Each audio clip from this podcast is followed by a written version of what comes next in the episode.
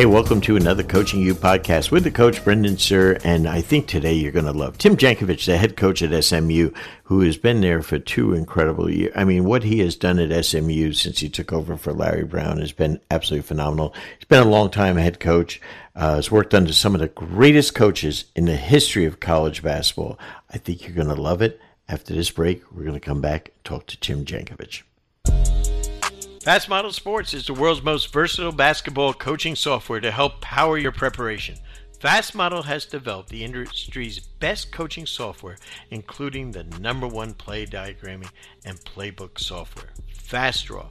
FastDraw bridges the gap between whiteboarding and the digital world with an incredibly easy-to-use interface that can be used on both your computer and your iPad, providing maximum portability for your own personal play and drill database. Doesn't stop there. Along with FastDraw, they have other great programs such as FastScout, which I have used, which helps coaches create clean professional scouting reports customized for your team. Fast Model is trusted and used by every NBA team and WNBA team and 85% of Division I college teams and over 8,000 high school and youth teams from over 75 countries around the world.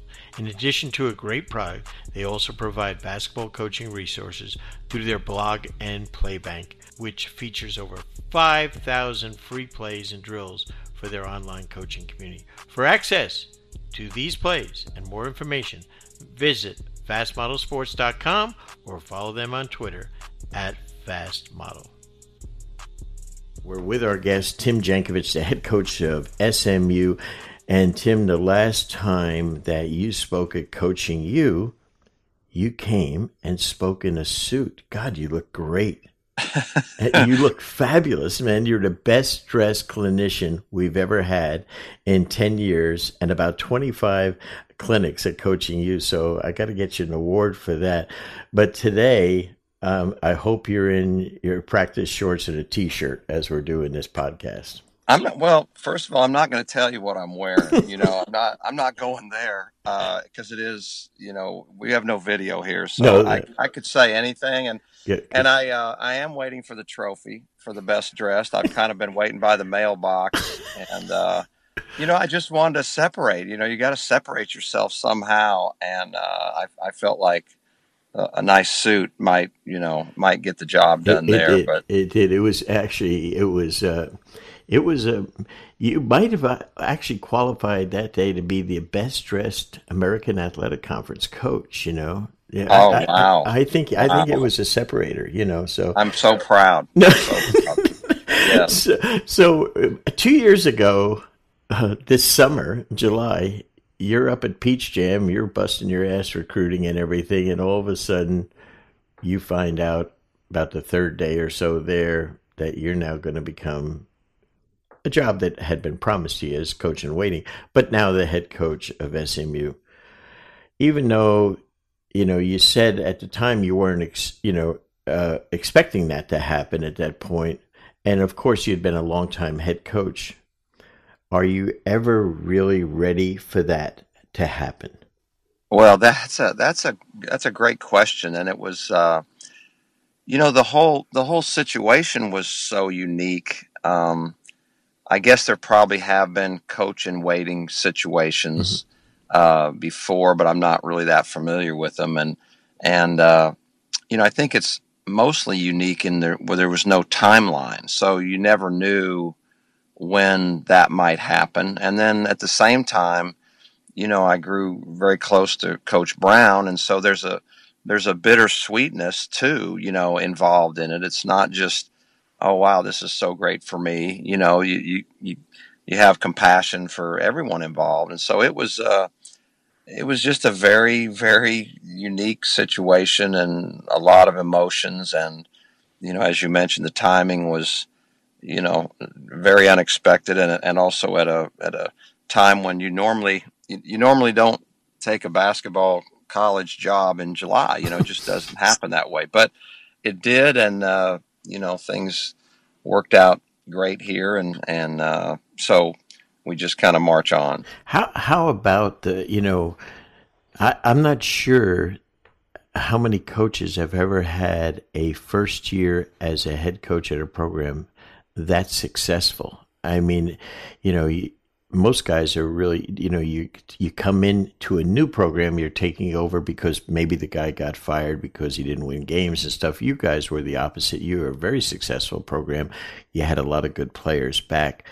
But even though that you were very familiar with the guys and they were with you, it was almost like a dream start to a job.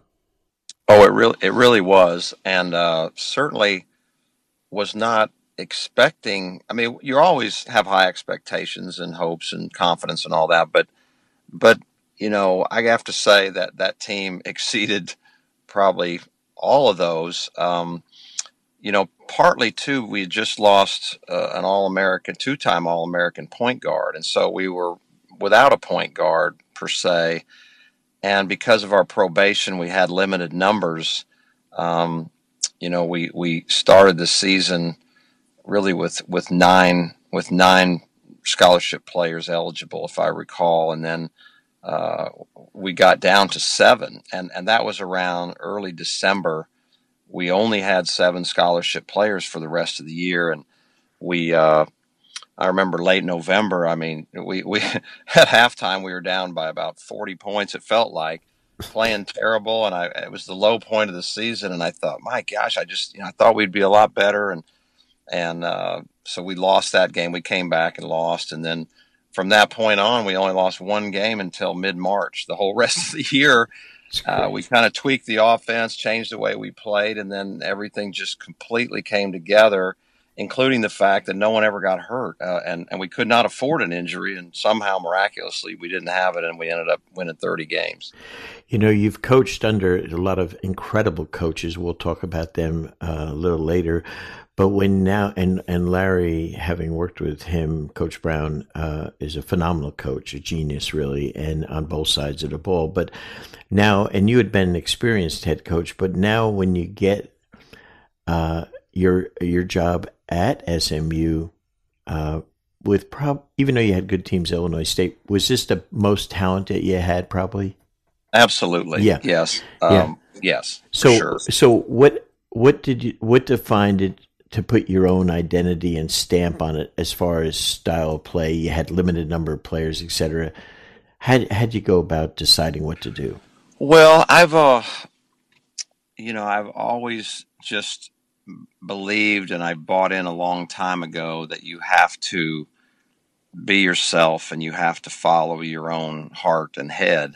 Mm-hmm. Certainly I've always tried to take something a lot. I've tried to take a lot from all the great coaches that I worked for as I grew up in this profession, but still, I don't know. I just have a strong sense that you need to just do what your instincts tell you and not try to copy someone else all the time. So really, I've always kind of been that way. I've also, probably to a fault, I love the creative side of the game. It's infinite, and you can there's a million other ways you can do something, a billion, a trillion. And, mm-hmm. and it's so easy for us all to just say, well, you know, I'll just copy this. And I've never liked to do that. I've always liked to try to make it up on my own. And I can tell you that at times that was a mistake, because when something is untested, you know, there's a bigger risk. At the same time, you know, new ideas can sometimes really work. And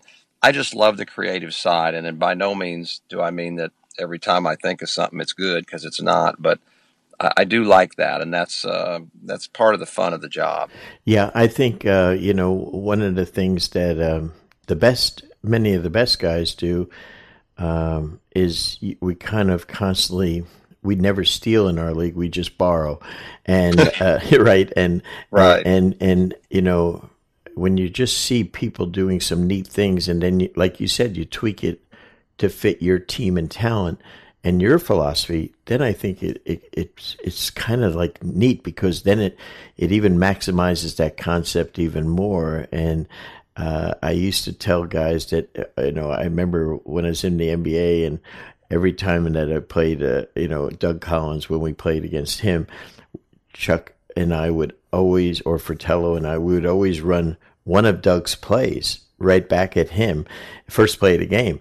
And he'd say, "What are you doing?" I said, "We like the idea," but it was more to have fun with it and stuff like that. But you know, I just always felt that, you know, the players get excited. It's almost from an academic standpoint, like if you keep teaching them, they want to keep learning. And you know, one of the things that we did was every week of the NBA season, which is like 28 weeks, every Monday we would teach them a new play. Just so that they could keep moving on. People say, that's ridiculous. But you know what? They loved it because we were forcing them to learn and they weren't getting stale. Yes. And I think, you know, it's a fresh thing. And I know Eric Musselman was with us, you know, in Orlando, and he now does the same thing. And my man, Johnny Jones, was out there with him this year. And he says, man, Muss wants to keep teaching new stuff all the time. And it was overwhelming for him to see, you know, and I think, you know, and I think that, but that Eric knows that keeps players' attention and stuff like that. By accident, so whether this is really good or really bad, so many years of the seasons that I've been a head coach, come about mid-December, give or take, maybe it's late December. A lot of years I've just had a feeling that I don't like exactly the direction we're going. I think this team the offensive things we're doing are not perfect for this team. And so we've had a lot of years, including 2 years ago, is one of the things that really helped us to just kind of change the boat, you know, kind of change the direction. How about that? And kind of put in a new offense and that I felt like fit the players. And so, you know, you could argue, well, that is great. On one hand, you could argue that maybe I need to figure it out sooner every year. You know, maybe I need to start better. But I think it's hard to sometimes see it until you start playing games and then you watch how you're being scouted and you see, you know, that maybe there's some things that they can take advantage of, and then you got to put your players in a better position. I'm not of the belief, plus it's boring to me to have just, this is our system and it's what we do every year and this is, my gosh, what we're going to do. I think that would be really boring to me, but more importantly, unless you can just almost select players for your system, you know, I think as coaches, we've got to figure out the best system that fits the players that we have in a given year. 100%. I 100% agree. You know, that December exam schedule is a really good time, you know, to put in some new stuff. Some schools have 7, some have as many as 13 days of, you know, no games or one game in that time. And I think it's a neat time to, while they're doing their academics, to put in some new stuff for them. Totally agree. And even more than that, when, you know, let's say our school, if I remember, we get out around the 10th of December, 12th, whatever, finals are done. And now they're no school. And, wow. And now their minds I'm transferring to SMU. Yeah, come on. It's a great school. I'll start the spiel, right? But you know, now their minds are fresh, you know, they're not in school and we have a lot more practice time. So that's usually when we've really made big adjustments and, you know, decided, hey, let's either tweak strongly or let's make some real changes that we think will help. And again, for good or for bad, that's happened with my teams a lot, maybe more than it should, but it's usually worked for us. You know, I talked to, this summer, I talked to a coach that's not far from you in a different conference that said to me, he was expressing some of the frustrations of the college game right now. And he said, Brendan, we've practiced, I've had my guys working out 47 of the 52 weeks this year. Wow. He said, what the hell is wrong with our thing? And I'm really scared about, you know, overtraining, getting our guys hurt, boring the daylights out of them, you know, and stuff like that. And, you know, and then there's a Mark Few at Gonzaga who says, we're doing nothing in the summer. Right. I'm fishing. Wow. I'm fishing, you know. Yeah. Probably because he loves to fish. That's what I'm saying. Probably that, you know, but, you know, and Bobby McKillop at Davidson, a great coach. He doesn't have summer school at Davidson. They're very small school. So he has no summer school. So he doesn't have even his guys on campus. So in the NBA, if you're the Mavericks, your team locally, they don't make the playoffs. So Carlisle and those guys can't really legally touch their players from April 12th legally till they start training camp in the end of September. Wow. Yeah. Wow. Yeah. Wow. Isn't that something? Because of union rules, and a player can voluntarily come in for a workout, etc., but you can't make them. Right. And I think there's some, you know, we know the guys are going to work out and stuff like that, but I'm concerned also about the coaches, you know, working all that time on that. And I know it's our job, but there's so many functions of a college coach of what you have to do. And, you know, getting your team ready is probably the most fun. But, you know, when you finish playing in March and then in beginning of April, after the Final Four, you're starting to work with your guys for the following season. It seems a little much sometimes. Any thoughts? No question. And I think we all have to be, well, it's honestly probably as a staff what we talk about the most. If we actually charted what we talk about, one of the things we talk about the most is how much and how hard, you know, how much, how often, how hard. Like, you know, during the season, we're always analyzing that day, like how long should we practice? How hard should we go today? Because it's easy just to, you know, take a mindset, hey, we're going to go really hard every day, all the time.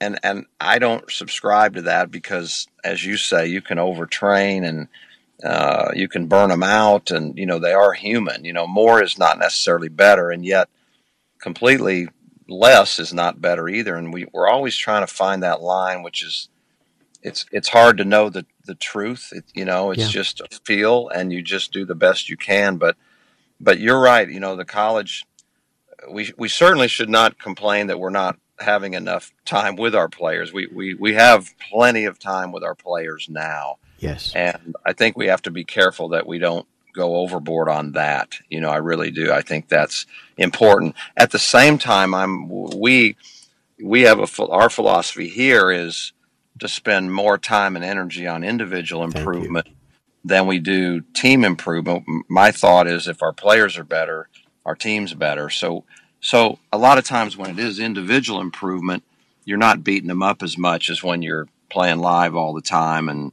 you know, getting in a stance and trying to stop somebody and get rebounds and all that. So we try to really emphasize the individual improvement side of things most of the time. The real benefit of the individual work, I think, Tim, also is something Brad Stevens told me years ago at Coaching U. It was the year that we were putting into college the 2 hours in the summertime after not being able to touch them at all. Yeah. And I said, Brad, what are you going to do? Because we were actually doing Coaching U in Indianapolis that year. And he said, I'm going to work with every one of our freshmen individually. I said, you?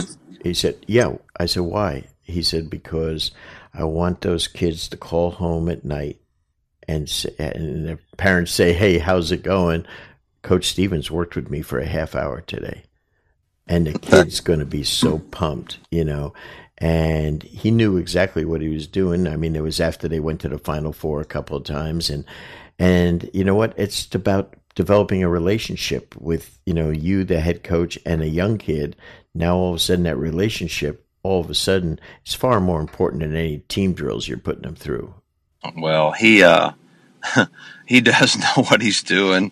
He's amazingly bright and ahead of the curve. And I have to say, I was just talking about him yesterday to somebody that there's a lot of coaches that, and a lot of people that have done incredibly amazing things in my lifetime that I really look up to and, you know, you envy.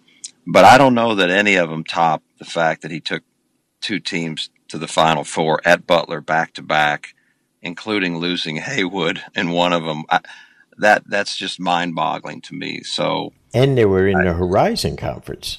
They weren't like now they're in the Big East, you know, with a little bit of a budget, you know. I mean, it's a bad movie, really. I mean, if you saw the movie, you'd be like, oh, this could never happen. You know, this is so far-fetched. And anytime something's that far-fetched and real, somebody's doing amazing things. So I'm in awe of what he did there. I wanted to announce a new partnership between Coaching U and InnerZone Sports. You know, for a long time, one of the intangibles by coaches and athletes is team chemistry, and it's a major factor all the time in whether a team has success or failure. When the folks from InnerZone came to me at Coaching U and said, we can even help your team, I was all ears. And what we did is we took a quick assessment, 2 to 4 minutes each person, and we were stunned by what we found out about ourselves and our team. You owe it to yourself to find out what InnerZone can do for your team. It's the simplest and fastest and most accurate software available to measure team chemistry. I highly recommend, without any reservation, the use of InnerZone with your team, whether you're a middle school, high school, college, or professional team, to help take you to the next level. For further information, go to coachingulive.com/InnerZone. That's InnerZone. I watch a lot of your games, and one of the things I saw, actually, your team probably, in my opinion, probably play its best game of the year this year at Wichita State. Mm-hmm. And you had a healthy squad, pretty much, I think that. Well, Dre Foster got hurt in the first 4 minutes. But you're absolutely right. Yeah. Yeah. And Shake, you know, those guys were absolutely incredible. And to go into, you know, Shocker Land and win that game, you know, was, you know, that had not been done too often. And that had to be a fun night.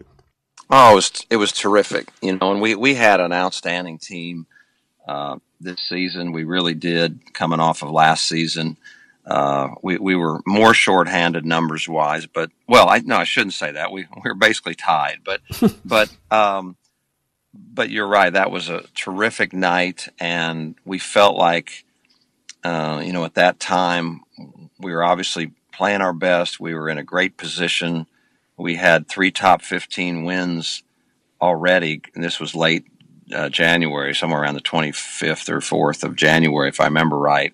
So we were in a great position, but, you know, it was not all good that night. As I mentioned, Jure, tore his ACL in the first 5 minutes, and then the next game, Shake broke his finger, and that was the end of both of them for the whole year. That was late January, so it was. And then we had more injuries. I won't get into that, but that was just ironically, you know, our best game also was the beginning of the end in terms of what would happen, you know, injury wise. Let's talk about some of the incredible people that you've learned from and grew up. You know, first of all, you know, you're a hell of a player, you know, at Kansas State on a big-time winning program. But one of the first coaches that I actually studied as, when I'm trying to come up through a thing was Jack Hartman. I just loved – his teams were really good. He had great guards, and I loved to watch them play and loved the style of play they had. Tell me what Jack Hartman was like. Well, he was amazing. He was an amazing coach. He was actually National Coach of the Year one of the years that I played there, and he was National Coach of the Year some other times. He was almost our Olympic coach one year, and so, you know, people, as you mentioned, at that time, they put him very, very high on the national coaching ladder. He was old school now. He was I mean, you know, kind of the Coach Knight mold. He cracked the whip every day, and the whip never stopped. And it was he had an intimidating presence, and he was very controlling. Not like his personality. When you see him interviewed or whatever, he's very much different in practice. But what he was is he was amazing at getting a team to do exactly what it was he wanted them to do, and play with incredible discipline. He gave me the foundation, honestly. He was a great teacher, and I learned so much of the base of the game. He played for Mr. Iba. Mm. So I, you know, basically I was learning at that time, just, you know, some of the highest level thinking basketball there was, you know, from Mr. Iba on down, and you know what he did. And so that was Coach Hartman. I think he coached much like Mr. Iba. He was very tough and very disciplined, but a great teacher. And, you know, as you mentioned, we had great teams and a lot of success, and, you know, obviously in large part because of the way he taught us. I remember, you know, in speaking before to you, I got a chance to, you know, watch him at Colorado State, but Boyd Grant, you know, Boyd, I know, is one of the people that had great influence over you. Oh my gosh. He, you know, I was, Coach Grant gave me my first, full-time assistant job where I'm coaching, recruiting, you know, at what everybody's dreaming of when you get in this profession. And ironically, we had played Fresno State when I was playing at Kansas State. And the real irony is I had by 100 times the worst game I've ever played in my entire life against his team. And somehow he must have forgot because he hired me. But he was incredible. He was absolutely, he's the greatest. He should be talked about so much more than he is. People that played against him and know him, they know that. But unfortunately, you know, he was at Fresno and Colorado State, and sometimes it gets a lot overlooked, but he was amazing. I always felt like he was one of those few rare guys that it didn't matter which team he was coaching, you know, this one or the other one, you know, he'll take either team and he'll win. We beat teams that with so much talent, and I thought he was a genius, really. And just incredible person, incredible coach. He should be recognized 1,000 times more than he is. Wow. In my mind. I remember watching him, I don't know if I was scouting or just watching a game, and I remember watching it, and all I remember is the great sets, offensive man-to-man sets he ran.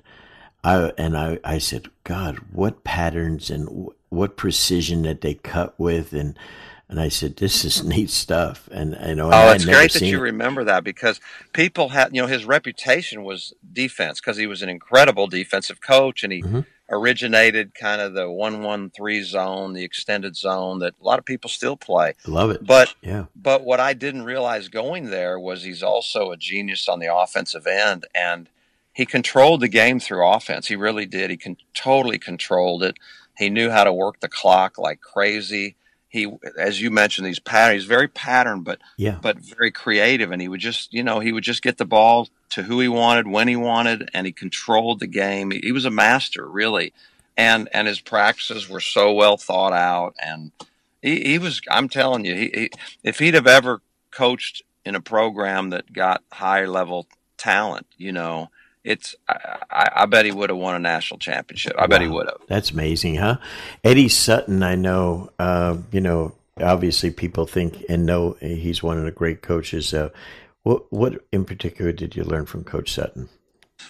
Well, you know, fortunately, one thing that was really made my transitions easy is a lot of people that I worked for had Mr. Iba ties. Coach Sutton had also played for Mr. Iba, so his philosophy was very similar to what I had experienced as a player with Coach Hartman. So that made it an easy transition. But Coach Sutton was a master as well. I mean, what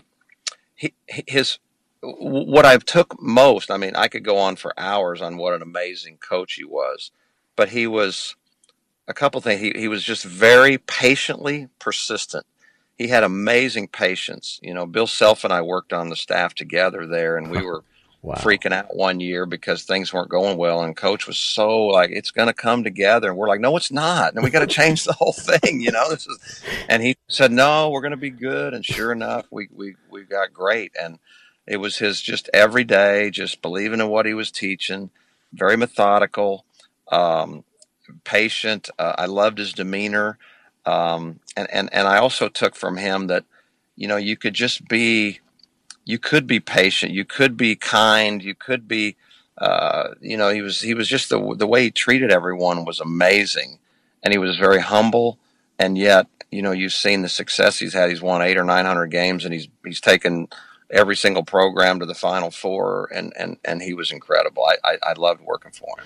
Yeah, Kevin Stallings, who when he was at Vandy, I thought the guy, again, a hell of a coach, but a genius, and he used several different styles of play, and I thought the guy really was unbelievably creative offensively. That's right. You are paying a lot of attention, I could tell you, because Kevin is a guy that he was an outstanding player by feel. He was a guy that was in the gym all his life. So the game is definitely inside of him. And because of that, he's so creative, particularly offensive creativity. And you're right. He could play any style, offense, make up great plays. He had just a real quick mind that way. And year to year, he may completely change his system. And you talk to guys that played against him all those years in the SEC, and pretty much almost every one of them will say, my gosh, he was the hardest one to guard because he was so creative. Bill Self, I know you're close to Bill. What's Bill's strengths? Well, Bill, when I worked with Bill years ago with Coach Sutton, we were both just young assistants, very young. But honestly, I could just tell in working with him, even for a short time, that he's really gifted. He's gifted with people. He just has a way with people, and I could see that. Obviously, he knew the game very well. He was a very good player. He played Oklahoma State, and. So he had the game as well, the feel, but one of his separating things is just his people skills are beyond almost anyone you'll ever meet. So when we did work together again, starting out at Illinois and then at Kansas all those years, so I got to see him up front row as a head coach, and what I could. Always felt like I always told people that would ask the same question is like, if you're a head coach, a head college coach, there's a bunch of boxes that you have to check. You have to be a good recruiter, and you have to be good, with the media, and you have to be a good basketball coach, and you have to be, all these hats that you have to wear.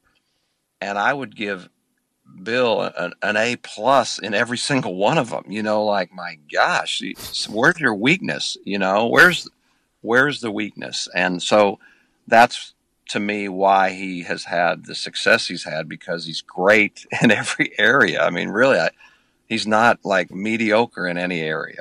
Could you see that when you were working with him as an assistant? Was it evident to you? Sometimes you can see a player's going to be good, when they're younger, and then they turn into a star, and could you see that working side by side with him? I could feel that he was going to be great, but I didn't know.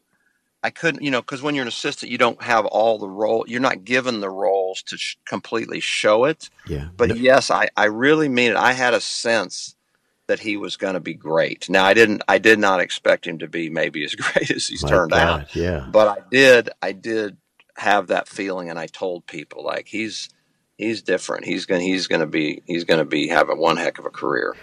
When he was at Illinois, and a hell of a job there, and then when he, when I guess he took when Roy went to Carolina, he came in, right? Yes, absolutely. So he takes the move, and I'm saying, boy, that's a tough job to fill. Roy's, take Roy's job, man. That's going to be tough. And my God, who could have ever dreamt, including the folks at Kansas, that the guy would do something that no one has ever seen, including Coach Wooden, winning 14 conference championships in a great conference. No, I was with him, at Illinois when the whole decision came down, and I can tell you, spent hours with him and watched the torture. And I think the public doesn't understand that, they just went, well, he'll take a job or he'll just leave. And I don't think they understand a lot of times how much a coach is tortured by those kind of decisions, because he didn't want to leave. He didn't want to leave the team. He didn't want to leave Illinois. You know, he loved it there. Everything was fantastic. And yet you have this other opportunity, which, you know, who wouldn't want to be the coach at Kansas, right? So right. At the same time, who wants to follow Roy Williams at Kansas? Right. So you're tortured with all of those things. And, you know, I watched it, and it was a good learning experience to see, you know, these things are a lot tougher. But I also, to your point, I don't think he gets enough credit for we live in an era now when, you know, we start in July trying to figure out who's going to be in the NCAA tournament. It's all the media wants to talk about, right? Which is fine, and it's great for publicity. But, you know, if you're in this profession, if you're a coach or you're a player, you know that, heck, getting hot in March, there's some luck. And, you know, it's not even really a national champion, in my opinion. It's the national tournament champion, the guy that got hot at the right time. But sure. When you win a conference, when you go over 18 games or whatever, the grind and the difficulty and the preparation and the travel and the injuries and the illness, and you win the conference, that's an amazing feat that used to be really valued, mainly because that team went to the NCAA back in the day. Well, now it's kind of not valued as much, which is very sad to me. And I don't think Bill's getting enough credit for doing one of the most almost impossible things. I mean, you cannot win the Big 12 13 or 14 or 12 or 10 years. You just can't. You know, there's too many great teams, and there's too many things that can go wrong. And somehow he's managed to do that. And I think he deserves far more credit than he gets. Hey, let's take a second to tell you about one of our partners, Dr. Dish. Dr. Dish basketball shooting machines are the most high-tech and durable basketball shooting machines on the market today. Each shooting machine was designed specifically for high-repetition training to allow players to improve through technology. Dr. Dish offers game-like training to give hundreds of shooting reps in just minutes and to provide powerful analytics to help players improve their game. Dr. Dish has also introduced Skill Builder, which is the first of its kind in the basketball shooting industry that enables coaches and players to stay connected, design and upload training exercises that combine shooting, conditioning, and ball handling into one complete workout, and instantly receive feedback on their workout, allowing for real-time adjustments and improved performance. It is without question the most innovative basketball training machine on the market. It's been the official shooting machine of Coaching U for the last 2 years. To learn more about Dr. Dish, log on to drdishbasketball.com or follow them on Twitter at drdishbball. Did you ever think now when you were, you know, you had really good success at Illinois State, did you, our friend Larry Brown, did you, you know, the relationship you probably had with him was probably through Bill when you were at Kansas, you know, with him, because I know they're good friends. How did that actually start? It was you know what, I was coaching at Kansas State when I was really young, and Coach Brown was at Kansas at that time. I was only at K-State for 2 years, and I got to be I was the JV, you know, they had a JV team back then, and so I coached the K-State JV team. That was part of my job, which is, you know, a bunch of walk-ons, and you just play the game before the varsity.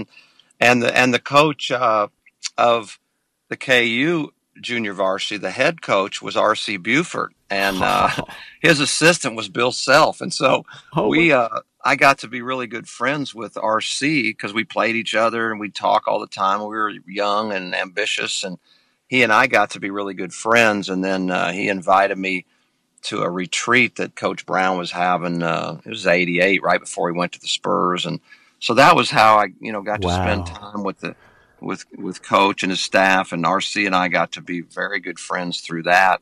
RC and Bill actually were roommates in Lawrence at that time, so that's really how it all began. Neat. But I can't say that, you know, Coach has always been great to me, but we, you know. He was more important to me than I was to him. I can tell you that for sure. You know, so, but that was the good fortune back in the 80s that I started, you know, to have somewhat of a relationship with him. Yeah. And so what intrigued you about leaving a head coaching job at Illinois State to come and become associate head coach, coach in waiting at SMU with Hall of Famer Larry Brown. Okay, well, so I told you about Bill and watching him be tortured. So that was, this was your version of it, yeah. I got to live it, yeah, and I literally got physically ill. It was the worst because it was.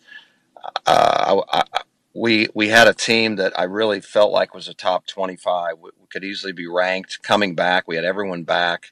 Great team, including Nick Moore was our point guard, freshman, going to be a sophomore. Loved him. So I thought, and I loved our team. I loved our players. I was very happy there. At the same time then, so this comes about, and Coach Brown had always been in my, top two or three guys for 25 years that I've really followed and studied. Coach Smith being another one. I always taped Coach Smith's games at North Carolina, and I was just fascinated by how smart he was and innovative and creative and all that. And I've always really studied Coach Brown's teams, and every year I wanted to know what he was doing. And, he was someone that I always admired for years and years and years. At the same time, I had always thought SMU was one of the sleeping giants, if not. I was very familiar with Dallas. I was very familiar with SMU and the death penalty and all the things that took place. But I'd been feeling for years, potentially SMU could be a top 25 basketball program. So when it all came together, originally they were actually talking to me to be the head coach at that time. Wow. And then Coach Brown was involved, and it just got to be this, whirlwind. And before I know it, there's this idea, can we put this whole thing together? And when I looked at the big picture, I didn't want to leave our guys. I didn't want to leave Illinois State, but I just felt like this was, a lifetime opportunity. And so I made the decision, and it's really been amazing. When I was at UCF, we got to come and play, and Matt Daugherty was there and stuff. And so, that was the downside unfortunately, of SMU ball and stuff. And when Larry and you came in there, you changed style of play, but also Moody Coliseum changed. What an incredible on-campus facility. Oh, first of all, the campus is, as you know, is just beyond. Spectacular is the right word. I feel like every day I come here, it looks like I'm driving up to Disney World. It's just amazing. But they made the decision, which I think is a great one, to renovate Moody Coliseum as opposed to build a new one. And it, as you mentioned, it's gorgeous. It is just absolutely beautiful. We've been sold out for 4.5 years. As soon as the renovation was done, when the new building. It was in January of 5 years ago, I guess now. And we played Connecticut at home. That was our first game, and it was sold out, the first sellout for I don't know how many years. And it's been sold out ever since, every game. And so not only is it a beautiful, beautiful building, but Dallas has really embraced our basketball team, and it's just made for an incredible home court for us. I loved driving in there, not to play the game, but I loved driving on the campus, and I loved to go by the George W. Bush Library, just across the street. Right. What an incredible thing to have that on your campus, huh? Yeah, and it's literally, it's 20 feet from our basketball office. It's incredible, and then you have him sitting at half court intimidating the referees. That's what I was going to say. Yeah. What's even more amazing than a beautiful building and his museum library, and what's more amazing is to be in a game and look across the court, and the former president of the United States and his wife are there at almost every game. They love it. They absolutely love it. They're cheering like crazy, and it's such a neat thing, because I can remember one of the last games ever there. There was no one in the building when we played there, and a Saturday afternoon, and then to see what it's like now, it's one of the great on-campus atmospheres that we have in college basketball. I think it's just, and it changes a whole university when that happens, I think, and just makes it so dynamic. And Highland Park, I'm not sure if there's many better places in the country to live, huh? Well, I live here, so I'm very biased, but yeah, no, it's so special. It's an incredible place to live and go to school, and I just it's that's why I came. You know, I just felt like this was this is not like a really good place. This is an amazing place, and it was just too good to pass up. Well, every now and then, you know, and I wish we could say this more often, that the college gets it right with the coach that they have, and they got it with you. And so I'm so happy for you, Tim, and what you've done there, and you know, what Coach Brown had gotten started, and you know, in the program that you have in a very, very tough conference. I have unbelievable respect for the AAC. It's a great basketball conference, and I love my UCF football team too. So, but you know, it's a fantastic conference with great leadership from the commissioner and stuff. And I think, you know, SMU's going to be up there as one of the top basketball schools in the country on a yearly basis. And thanks for visiting with us today. It's incredible. I love talking to you. Well, you're very kind to say all those things, and thank you very much for having me on. Really appreciate it. Thanks, and enjoy the rest of your summer. Yeah, all of both days. Thanks, Tim. Appreciate it. Thank you very much. Tim is one of those people, every time I get a chance to talk to him, he's one of the great, we probably did 25 minutes before we started recording and another 35 after the fact. Love talking to Tim. He's one of the most knowledgeable coaches, one of the most down-to-earth human beings. He's such a talented guy. And we didn't even talk about, when this guy's an undergrad student, he's like a 3.7 student in the School of Business and gets his master's in communications. The guy is an incredibly talented guy, but most importantly, you know, he's just an incredible relationship person, and we love having him as a friend of Coaching U. Remember, our videos are going for another week and a half or so, or week, of our special price of $249 for 15 videos. Trust me, I know you do. I led you straight that this was going to be our best clinic ever, and the videos, the quality, and the content is the best we've ever had. So make sure that you get yours today. Go to 2018.coachingu.tv. $249. Great price. Get them now. Till next week, this is the coach, Brendan Sear.